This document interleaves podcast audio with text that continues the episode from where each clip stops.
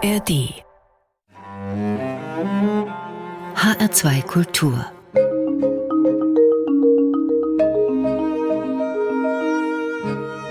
Doppelkopf. Heute mit Hermann Diel als Gastgeber und ich bin heute vielleicht selber ein bisschen zu Gast in der Stiftsruine in Bad Hersfeld, dem vielleicht spektakulärsten Theater in ganz Deutschland. Da sitzen wir nämlich nicht im Studio und ich bin hier mit meinem gemeinsamen Gast dann quasi mit Charlotte Schwab, mit King Lear, mit dem Star der Spielzeit 2023 hier in Bad Hersfeld. Herzlich willkommen, Charlotte Schwab. Vielen Dank. Man muss, glaube ich, schon erst mal kurz beschreiben, wo wir hier sitzen. Wir sitzen jetzt auf äh, halber Höhe auf der Zuschauertribüne in der Stiftsruine in Bad Hersfeld. Das Dach über uns ist gespannt. Der Zuschauer sitzt in Bad Hersfeld hier immer im Trockenen. Sie als Schauspieler leider dann gerne genau. mal im Regen. Und wir blicken jetzt runter. Ein bisschen Kulisse von King Lear ist schon aufgebaut. Der Rest kommt dann später und wir blicken bis nach hinten in den Chorraum hinein, den man ja bei Jesus Christ oder beim Club der Toten Dichter auch bis hinten sieht, bis in die Absitz. Also das ist wirklich ein ganz wunderbarer Ort. Die Ruine ist ja eine ehemalige Kathedrale. Ist das auch ein magischer Ort? Absolut, sehr magisch. Als ich das zum ersten Mal gesehen habe, war ich überwältigt und habe gedacht, mein Gott, wie, wie soll man das bespielen? Ja? Aber schlussendlich ist es so, dass man auf dieser Bühne, das erhebt einen so, also gleichzeitig ist man ganz klein und gleichzeitig verleiht es einem so eine Größe. Und das ist natürlich, wie ich finde, ganz toll mit der Sprache Shakespeares und mit diesem Stück, obwohl es eben ein sehr schweres und düsteres Stück ist. Sie haben schon ein bisschen angesprochen, diese Ruine ist ja wirklich riesig. Äh, also von der letzten Reihe der Zuschauertribüne bis hinein in die Apsis, das sind 80 Meter von der letzten Reihe bis in den entferntesten Winkel. Sie spielen in diesem Sommer ja den King Lear und Sie spielen ihn sehr gut. Äh, das darf ich sagen, nicht nur, weil Sie jetzt hier sitzen, sondern Sie haben für Ihr Spiel ja auch den großen Hersfeldpreis bekommen damit jetzt keine Zuhörer anrufen und sich über mangelnde Transparenz in unserem Sender beklagen. Ich räume es ein, jawohl, ich war in der Jury, die den Preis vergeben hat. Ich kann Ach, aber an dieser ich gar nicht. Nein, aber ich kann an dieser Stelle sagen, das war wirklich einstimmig. Also insofern ist das jetzt nicht einstimmig. Ja, Ach, das ist ja nett. Und auch ohne große Diskussion. Ach. Ja, man soll ja nichts verraten aus so einer Jury-Sitzung. Ja, ja, aber, aber das darf das man, glaube ich, sagen. Ganz unstrittig.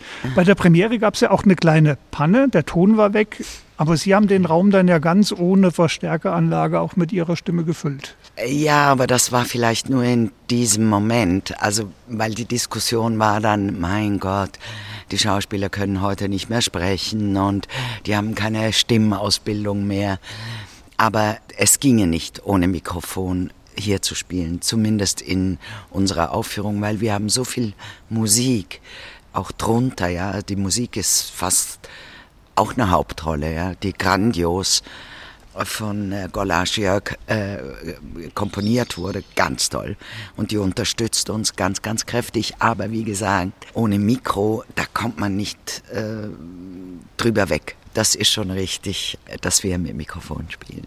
Und es gibt auch viele Zuschauer, die sagen, mit Mikrofon verstehen wir es jetzt endlich wieder. Ja. Eine Frau spielt den König. Intendant Jörn Hinkel hat gesagt, er habe dafür einige böse E-Mails bekommen. Meine Wahrnehmung war, das war eigentlich gar kein großes Thema, kein Aufreger. Wie haben Sie selber das denn aufgenommen? Absolut kein Aufreger. Natürlich gibt es immer Leute, die sagen, warum, warum muss das sein, ja? Man muss nur in die Gesellschaft äh, hinausschauen und dann merkt man, dass sich einiges äh, verändert, dass es viele, viele Bewegungen gibt und ich bin einfach der Meinung, dass es muss auf den Menschen ankommen, egal ob Mann ob Frau. Ich glaube, das finden auch viele Communities wichtig und dass man darauf, dass ein Bewusstsein dafür geschärft wird. Ja.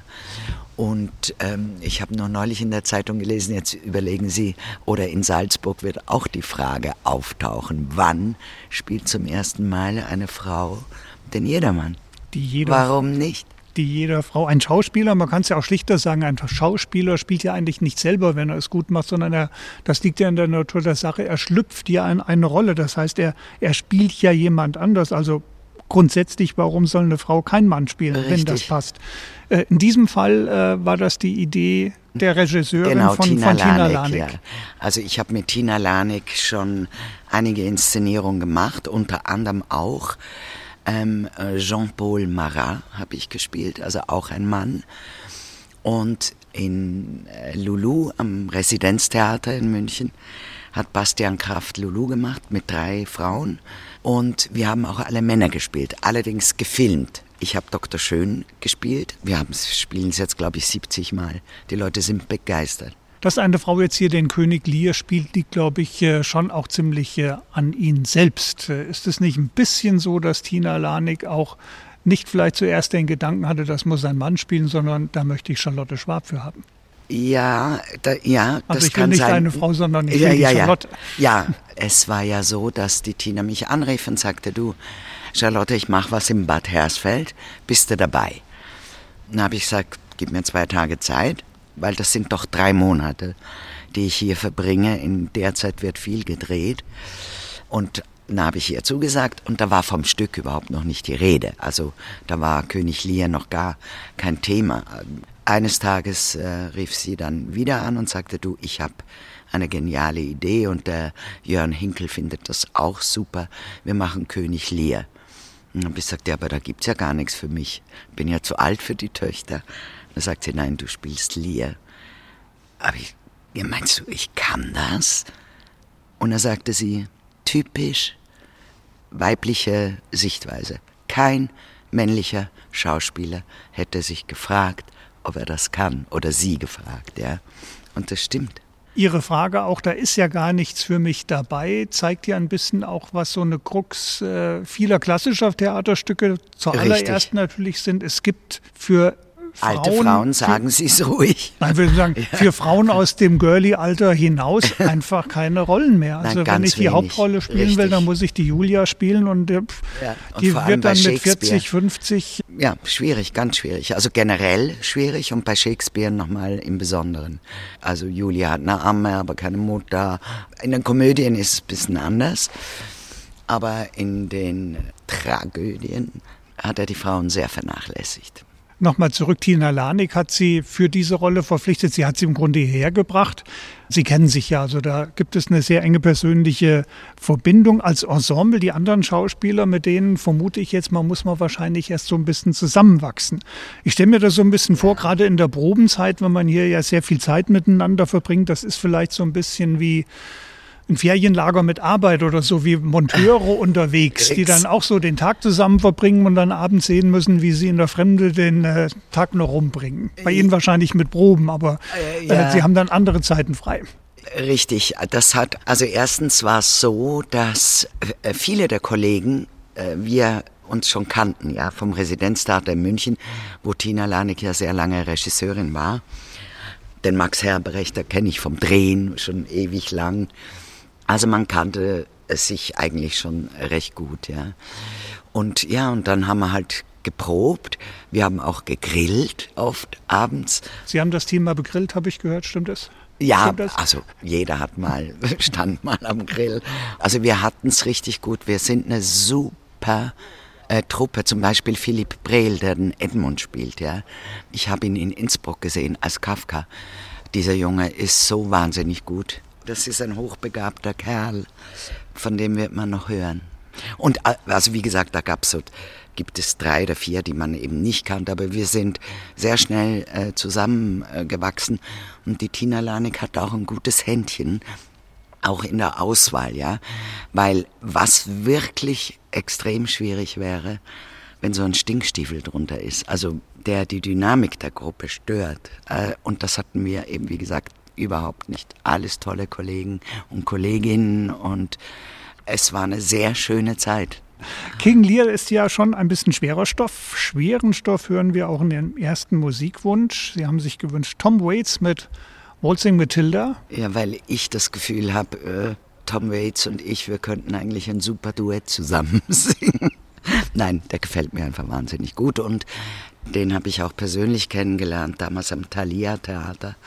Da hat er mit Bob Wilson Alice gemacht und also ich habe nicht da mitgespielt und nicht mitgearbeitet, aber man saß halt dann manchmal zusammen in der Kantine, ist schon ein geiler Typ. Ja. Geiler Typ, dann hören wir uns den geilen Typ mit seiner geilen Stimme jetzt an, Tom Waits und Waltzing Matilda.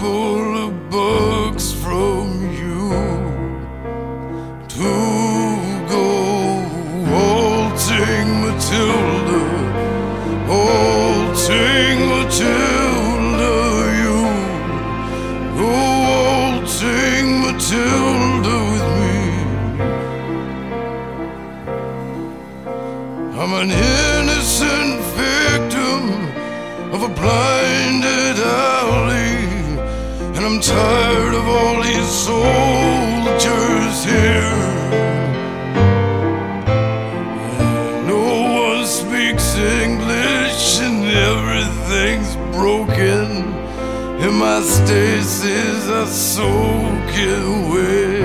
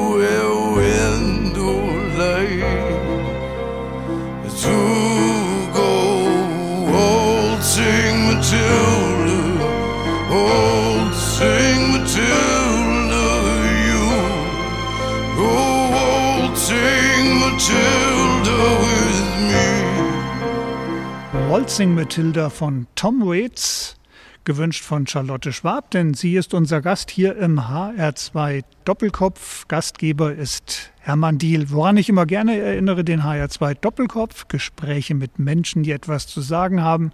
Den gibt es täglich Montag bis Freitag in HR2 Kultur live im Radio, in der ARD Audiothek, aber immer zum Nachhören und ganz bequem auch in der App der ARD Audiothek. Charlotte Schwab, heute eine bekannte, beliebte und begehrte Schauspielerin, lange zu Hause in Hamburg, der Freien und der Hansestadt, heute zu Hause in München, der, ich weiß nicht, ob sie noch so heißt, Weltstadt mit Herz. Jetzt haben wir viele große Metropolen, schöne große Städte, aber sie stammen gar nicht aus der großen Stadt, schon gar nicht aus der Glitzerwelt, sondern sie stammen aus der Schweiz. Sie haben ihre Kindheit auf dem Land verbracht, als ja. eins von sechs Geschwistern. Und das alles, wie man so schön sagt, aus kleinen Verhältnissen. War das trotzdem schön oder vielleicht deswegen? Also schön war definitiv auf dem Land aufzuwachsen, weil wir waren nur draußen. Ja, also wo, wobei auch damals, ich bin ja äh, Jahrgang 52 und in den 60er Jahren auf dem Land, da hat man keine Türen abgeschlossen, da war auch die Mutter irgendwie im Garten oder also man war als Kind eigentlich sehr viel alleine unterwegs mit anderen Kindern, ja, also nicht so behütet oder wie das heutzutage ja oft der Fall ist. Da spricht man ja auch von Helikoptermüttern. Also ganz anders. Und das war schon schön, ja. Das klingt so ein bisschen nach der großen Freiheit im besten Sinne. Äh, ja, also zumindest äh, Freiheit, jetzt nicht die geistige Freiheit, aber die körperliche draußen. Also halt sehr viel draußen und durch den Wald und Blumen suchen, Maikäfer suchen, in die Dose tun, in der Apotheke abgeben. 20 Rappen oder so, was das damals war, dafür bekommen, ja. Oder die Schlüsselblumen, da haben wir auch so durch den Wald und haben die gesammelt und dann verkauft, so an die Leute, die die Sonntagsspaziergänge gemacht haben. Für 50 Rappen im Bund Schlüsselblümchen. Also es war schon herrlich, ja, das war schön. Das war die kleine Charlotte auf dem Land. Mit elf Jahren sind Sie dann in die Stadt gezogen, nach ja. Basel. Jetzt fragen wir uns natürlich, wo wir jetzt hier in der Stiftsruine sitzen, wie denn die kleine Charlotte zum Theater gekommen ist, bis hin zur großen Frau Schwab. Für den ersten Kontakt zum Theater war ihre Mutter schuld. Genau. Und zwar in der Stadt. Also meine Mutter hat dann halt viel gearbeitet, hat jeden Job angenommen, weil die war sehr früh Mutter geworden und hatte keinen Beruf und war nun ähm, eine Schwester ist gestorben, also da mit 19 Jahren an Krebs damals. Und dann hat sie beschlossen, so, äh, dann nehme ich das Ganze jetzt, ist ein Kind weg.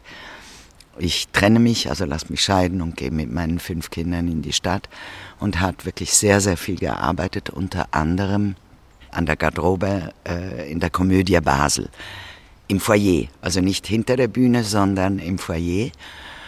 Und äh, so hat sie gesagt, ja, geh doch mal ins Theater, weil sie einfach froh war, dass sie wusste, wo ich war, weil ich war ein relativ wildes, junges, böses, schwer zähmendes Kind und sie war einfach froh und ich war dreimal die Woche im Theater. Das war die ganz große Dügelin, Werner Dügelin-Ära damals.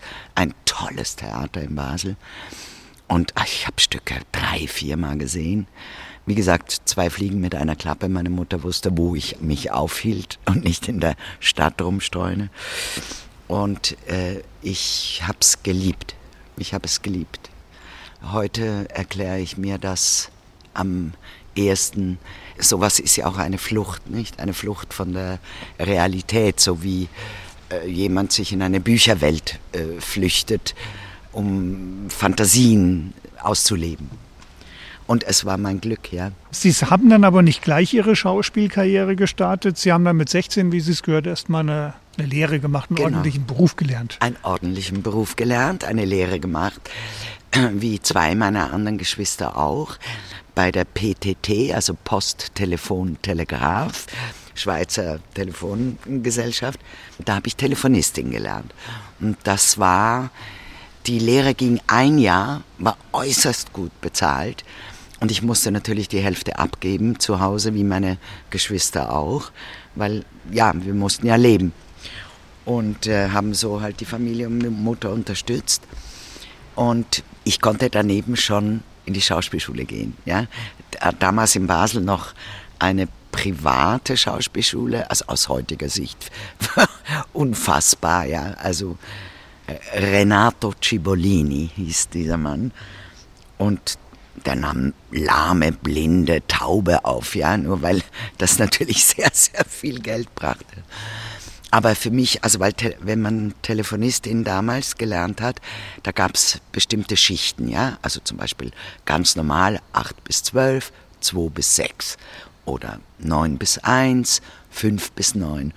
Und da immer alle die normalen Schichten wollten, habe ich mich immer angeboten, habe gesagt, ich mache Nachtschicht, ich mache äh, die Spätschicht, ja, weil das, da konnte ich eben in die Schule gehen dazwischen.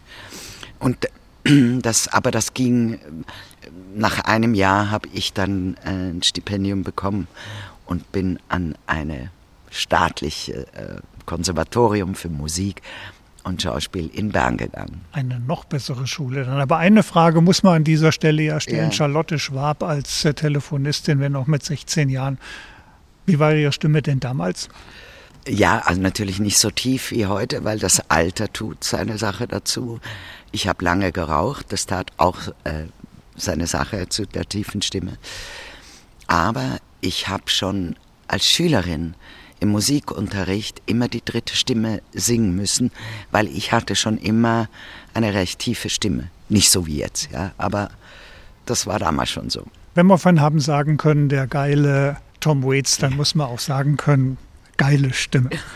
Jetzt waren wir aber schon bei der Schauspielschule. So schnell ging es dann aber doch nicht. Irgendwie muss es dann ja nochmal den Anstoß gegeben haben, zu sagen, Schauspielerei, das könnte tatsächlich mein Beruf sein. Also ich beneide alle Kolleginnen und Kollegen, die mit fünf oder sechs Jahren schon wussten, dass sie Schauspielerin werden wollen.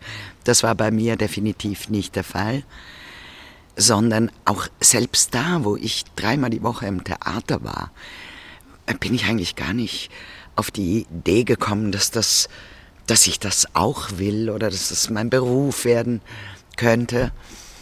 Und natürlich im Zuge dessen habe ich auch Schauspieler kennengelernt und, oder ging da mal was trinken mit denen und hatten sehr lustig und ich glaube, ich war immer recht schlagfertig und witzig.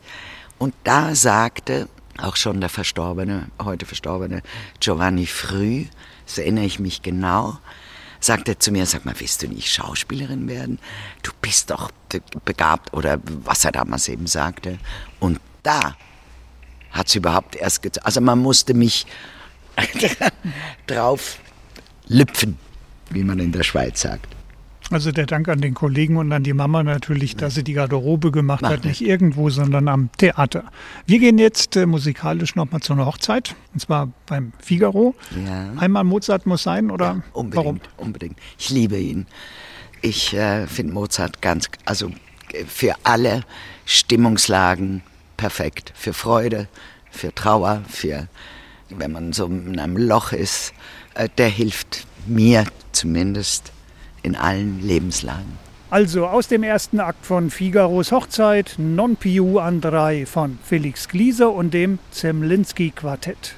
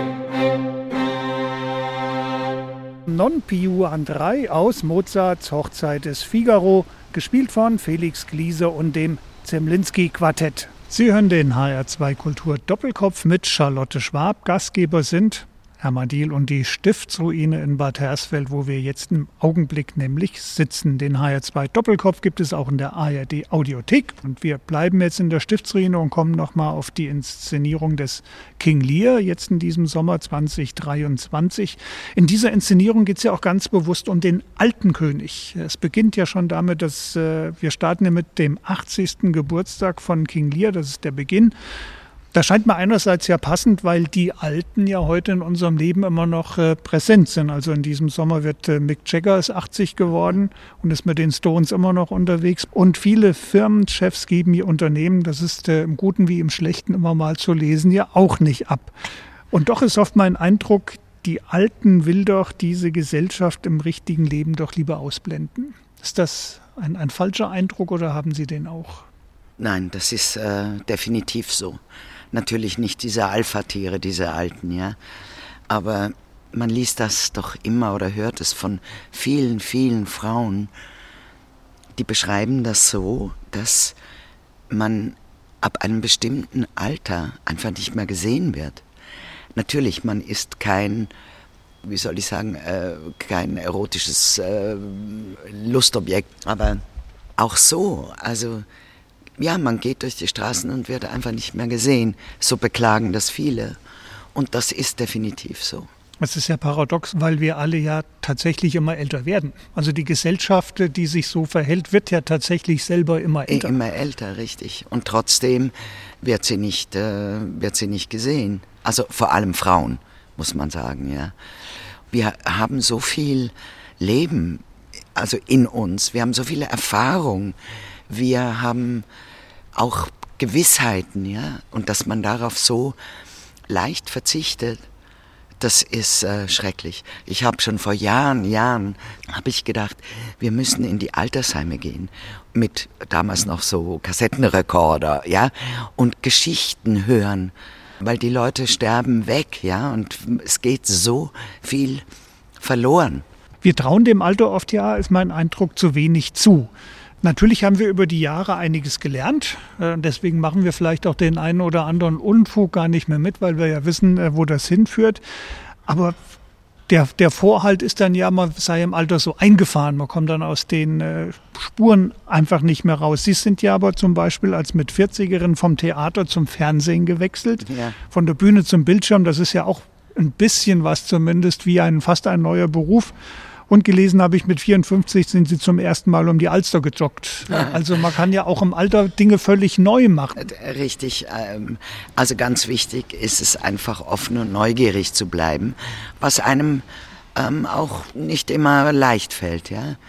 Und damals, ich war 24 Jahre am Theater und ich war irgendwie ich spürte eine ganz große Müdigkeit in mir, was diesen Beruf betraf, ja.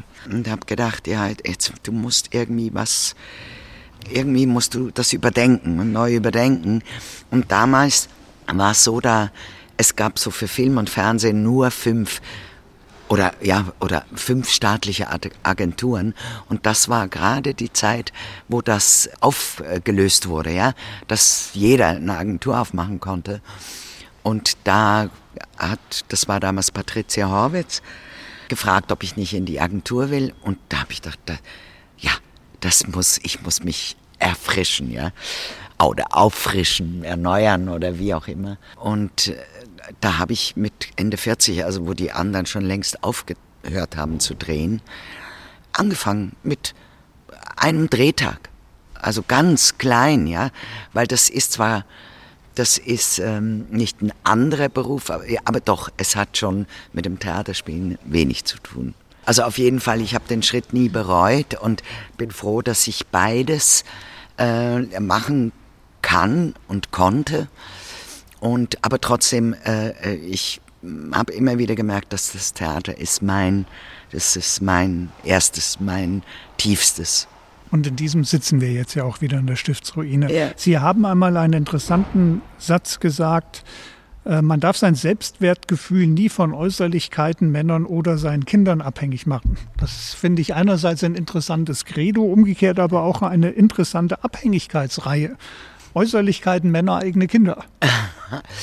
Ja, weil ich glaube, dass wenn man jung ist, also vielleicht können Sie als Mann das nicht so äh, nachvollziehen, aber wenn man als Frau sehr jung ist, muss man hübsch sein. Ja, also es geht um Äußerlichkeiten. Die Nase gefällt einem nicht, äh, der Bauch, man ist zu dick oder die Beine sind zu stampfig oder man ist äh, so fokussiert auf Äußerlichkeiten. Und heute ist es ja noch viel schlimmer. Wenn Sie Germany's Next Model und das Zeug alles angucken, wird einem ja übel. Ja? Also ich finde, die, junge, die jungen Leute haben es so schwer in so vielen Belangen. Also ich meinte mit Selbstwertgefühl natürlich auch, aber ich meinte eher, äh, dass man sich nicht definiert über die Äußerlichkeiten, weil die geht weg, wenn man älter wird. Die Männer gehen weg und die Kinder gehen auch aus dem Haus. Also wenn man dann mit, was weiß ich, mit Mitte 50, 60 äh, alleine dasteht und äh, alles weg ist, worüber man sich definiert hat, dann sieht's traurig aus. Weil der Mensch ist der Mensch und der Mensch bleibt der Mensch. Das sieht man auch an Shakespeare-Stücken. Ja, der hat vor 400, 500 Jahren schon über die Spaltung des Staates geschrieben, über das Einbrechen der Felsen, also Klima, also kann man alles finden. Und es, es wird vielleicht schlimmer oder stärker als damals, aber gesehen hat man das schon und der Mensch ändert sich nicht. Der Mensch ändert sich nicht. Er kann sich entwickeln, wenn er gescheit ist und eine Selbstreflexion macht, aber ändern, nein der Mensch ändert sich nicht und bei Shakespeare können wir das alles schon nachlesen, weil bei Shakespeare alles schon dabei ist. Unser nächstes Thema ist auch Richtig. ein Thema, wo alles schon dabei ist. Und das nächste Lied führt uns ein bisschen zu diesem Thema hin. Es stammt eigentlich aus einem Musical, wird gerne auf Hochzeiten eingesetzt und ganz vielstimmig, immer laut, aber nicht immer schön gesungen, vor allem in Liverpool und in Dortmund. Dortmund. Warum haben Sie sich You Never Walk Alone gewünscht? Ja, weil wenn ich das höre, wenn ich ein äh, Champions League-Spiel sehe oder äh, aus der Premier League oder Dortmund, das ist Gänsehaut pur, ob schön oder nicht schön. Und ich war auch schon mal in der Südkurve in äh, Dortmund. Das ist krass. Also das ist einfach ganz, ganz toll. Die Süd, dann hören wir jetzt fix J. Alexander mit You Never Walk Alone und dann reden wir über Fußball. Yep.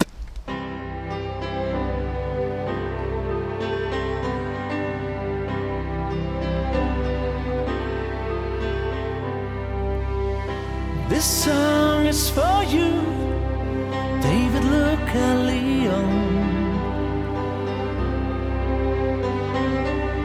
It shall guide you through the night and help you through the day. Whenever things go wrong, I'll be with you. Whenever clouds are there, we'll fight them through. And you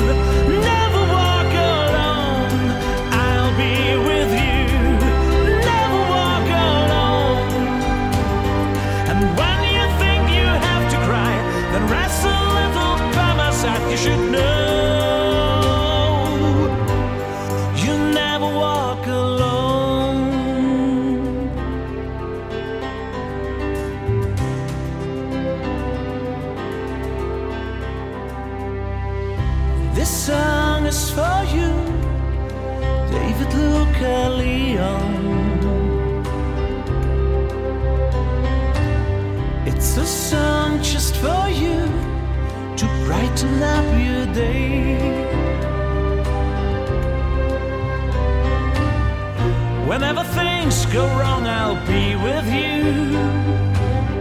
Whenever clouds are there, we'll fight them through.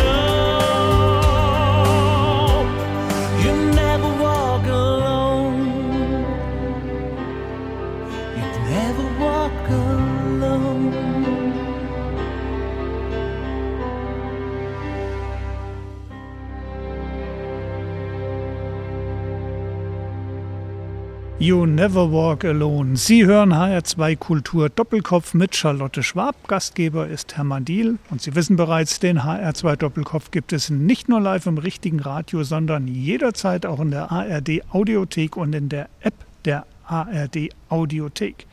You Never Walk Alone haben wir gehört, ganz klar. Wir sind beim Fußball. Sie waren tatsächlich schon in der Süd. Wie Ja, war's? es war gigantisch. Also das unvergesslich, unvergesslich. Abgesehen davon, dass das so, so krass ist, da drin, mittendrin zu stehen. Dieses You'll never walk alone. Wie schön ist das? Also jetzt mal völlig unabhängig vom Fußball. Wenn man diese Gewissheit gesagt bekommt oder ge gefühlt bekommt. Also das ist, äh, ja, das finde ich zauberhaft, anmutig, mutmachend, ganz, ganz toll. Jetzt könnten unbedarfte Menschen ja sagen, das ist eine Kultursendung, die reden jetzt vom Fußball. Dabei ist äh, das Oh. natürlich das wichtigste Thema überhaupt. Wir sagen es mit Bill Shankly, sinngemäß, nicht wörtlich, beim Fußball geht es nicht um Leben und Tod. Es geht um mehr. Im Grunde wie beim Theater. Es geht um mehr. Also ich möchte darauf zurückkommen. Äh, hier eine Kultursendung. Wenn Sie ein Fußballmatch sehen, zum Beispiel Man City in der Champions League, das ist auch Kultur. Also das empfinde ich als Kultur, wenn ein schönes, wenn sie toll spielen, wenn die Pässe, wenn das läuft, der Tiki-Taki oder wie auch immer und dann in einem Tor mündet, das, also das äh, lässt mich ja schauern manchmal. Und ich empfinde das auch als Kultur. Mich müssen Sie da ja nicht von überzeugen. Ich sage ja auch, und ich denke, der Hörer wird das dann auch gleich hören, im Fußball, es geht ja um alles. Es geht um Frauen, es geht ums Gewinnen, ums Gewinnen wollen und gewinnen können, aber auch ums Verlieren können. Es geht ums Prinzip. Und es geht, um, die, Teamarbeit. es geht um das Zusammenarbeit, um das Team, es geht um Schönheit, es geht um die Kunst. Albert Richtig. Camus sagt ja zu Recht, alles, was ich von Moral weiß, habe ich vom Fußball. Also Ah, das, das kann er, das kenne ich noch nicht. Ja, Das ist ja super. Albert Camus. Ja. Jetzt müssen wir beim Fußball, muss man natürlich erstmal die Grundlagen festlegen und wissen, mit wem man es da zu tun hat. Deshalb meine Fragen. Sie waren Wahlhamburgerin, 27 Jahre lang, St. Pauli oder HSV. St. Pauli, Sie leben jetzt in München, Blau oder Rot, Löwen oder Bayern. Löwen. In Hessen muss ich das natürlich auch fragen. Haben Sie irgendeine Einstellung zur Eintracht? Ja, natürlich. Also abgesehen davon, dass ein vor Jahren ein Fahrer äh, Eintracht-Fan war, aber natürlich durch die Euroleague, das war super. Da war ja ganz Deutschland war Eintracht-Fan. Hauptsächlich aber sind Sie nach wie vor SC Freiburg. wegen Herrn Streich oder wegen Herrn Finke? Oder? Finke damals noch, ja, ja. Aber nicht nur, ja, auch, ja, auch deswegen, aber angefangen hat es, ich glaube, das war die WM 94, da war die Schweizer Mannschaft und da war Alain Sutter. Und durch den bin ich überhaupt, der war in Nürnberg mit Zarate, glaube ich auch, der dann zum HSV kam und der Sutter ging Zu den bösen Bayern, glaube ich. zu den ne? bösen, bösen Bayern. Und ich war so wahnsinnig enttäuscht. Und natürlich hatte der keine Chance. Der hat kein Fleisch gegessen, der war äh, Vegetarier. Das war ein Schöngeist. Was will der bei diesem geldorientierten, leistungsverrückten äh, Bayern?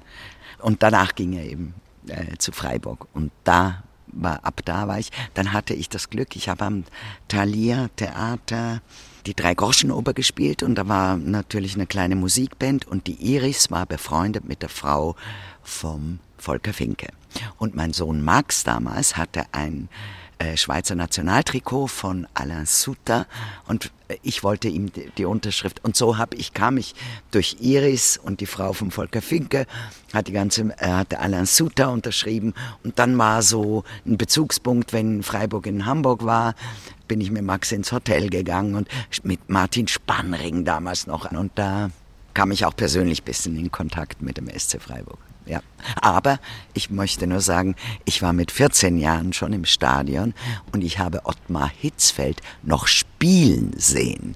Da möchte ich darauf bestehen, dass ich nicht erst seit 2006, dem Sommermärchen, Fußballfan bin. Der Ottmar Hitzfeld ja auch gleich zweimal bei den bösen Bayern war. Ich darf das mit den bösen Bayern sagen, weil ich ja Bayern-Fan bin. Insofern, jetzt habe ich das, oh, jetzt das Gespräch Schluss auf aus. die tiefe Ebene Ja, gebracht. aus, ich rede nicht mehr weiter.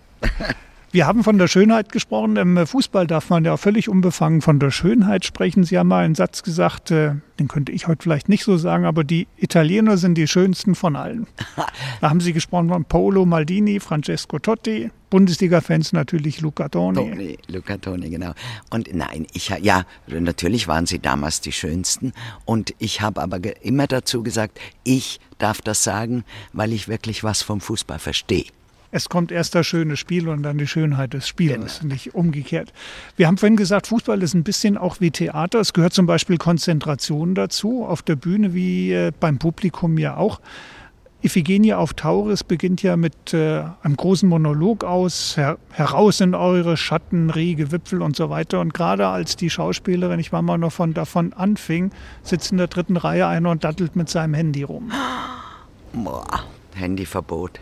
Ich konzentriere mich auf etwas, zum Beispiel auf ein Fußballspiel und dann passiert sowas, deswegen gehen Sie nicht zum Public Viewing. Ja, nee.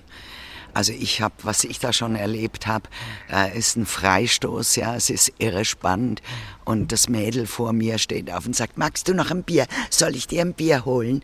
Ja, da werd ich wahnsinnig. Und ich rede nicht gern beim Fußball. Also ich gucke sehr, sehr gerne allein oder mit bestimmten Freunden, die auch nicht reden. Also außer wenn man sich freut oder man, oder man sich ärgert oder so, das schon.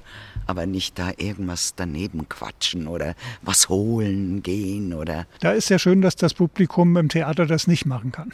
Ähm, mein erster Ehemann und ich haben in Düsseldorf Kabale und Liebe gespielt. Es war eine sensationelle Aufführung. Es kam zum ersten Mal wieder dieses starke emotionale Theater auf. Wenn da Schulklassen drin waren, das war so toll. Die sind so mitgegangen. Die haben wie im Kasperltheater, haben sie gesagt, nein, pass auf, der Präsident, der kommt. Und das ist toll. Also bei einem, äh, bei Schulklassen. Gut, bei Shakespeare wünschen wir es uns dann wahrscheinlich Nein. nicht immer. Nein. Beim Fußball geht es am Ende ja ums Gewinnen. Helge Schneider sagt ja völlig zu Recht, nicht wichtig ist, ob man gewinnt, sondern dass man gewinnt. In der heutigen Gesellschaft, wir gucken ja immer Fußball auf die Gesellschaft, habe ich manchmal den Eindruck, ändert sich das gerade so ein bisschen. Also Notengebung wird debattiert, ob man das überhaupt noch äh, haben sollte. Bei den Bundesjugendspielen gibt es jetzt äh, keine Gewinnerurkunden mehr, Nee. sondern nur noch teilgenommen. Also ich muss nicht schnell irgendwo hingelaufen sein, sondern Hauptsache ich habe den Platz betreten. Und auch bei Berufsanfängern ist es oft manchmal nicht, wir erobern jetzt die Welt, sondern stimmt an meine Work-Life-Balance. Ja. Haben wir das Gewinnen ein bisschen verloren? Müssen wir das vom Fußball wieder lernen? So ein Schauspieler muss es ja auch. Der, Sie können ja auch nicht auf die Bühne gehen und sagen, ach, heute, Mache ich mal halblang. Ja. Nein. Es ist zweischneidig, ja.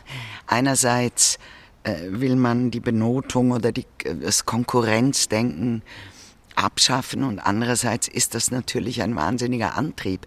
Ich erinnere mich, meine Deutschlehrerin, die hat immer am Samstag im Deutschunterricht äh, mussten wir Gedichte lernen, ja. Und Sie wissen, wie das ist, ja, Gedichte lernen. Mein Gott, so öd und fad. Die hat aber einen Wettbewerb daraus gemacht, ja. Sie sagte, ich küre die beste Interpretin. Und auf einmal fiel das Lernen allen viel leichter, weil man halt vielleicht dann doch gewinnen wollte, ja. Oder eben halt gelobt oder geliebt und ähm, also darum, das ist zweischneidig. Andererseits sollten gerade wir Frauen aus diesem Konkurrenzdenken einfach mal rauskommen. das ist furchtbar. Auch das da kann uns der Fußball vielleicht wieder eine Antwort geben. Der fördert das Konkurrenzdenken, das ist klar. Es kommen die besten elf, wenn es gut läuft, auf den Platz.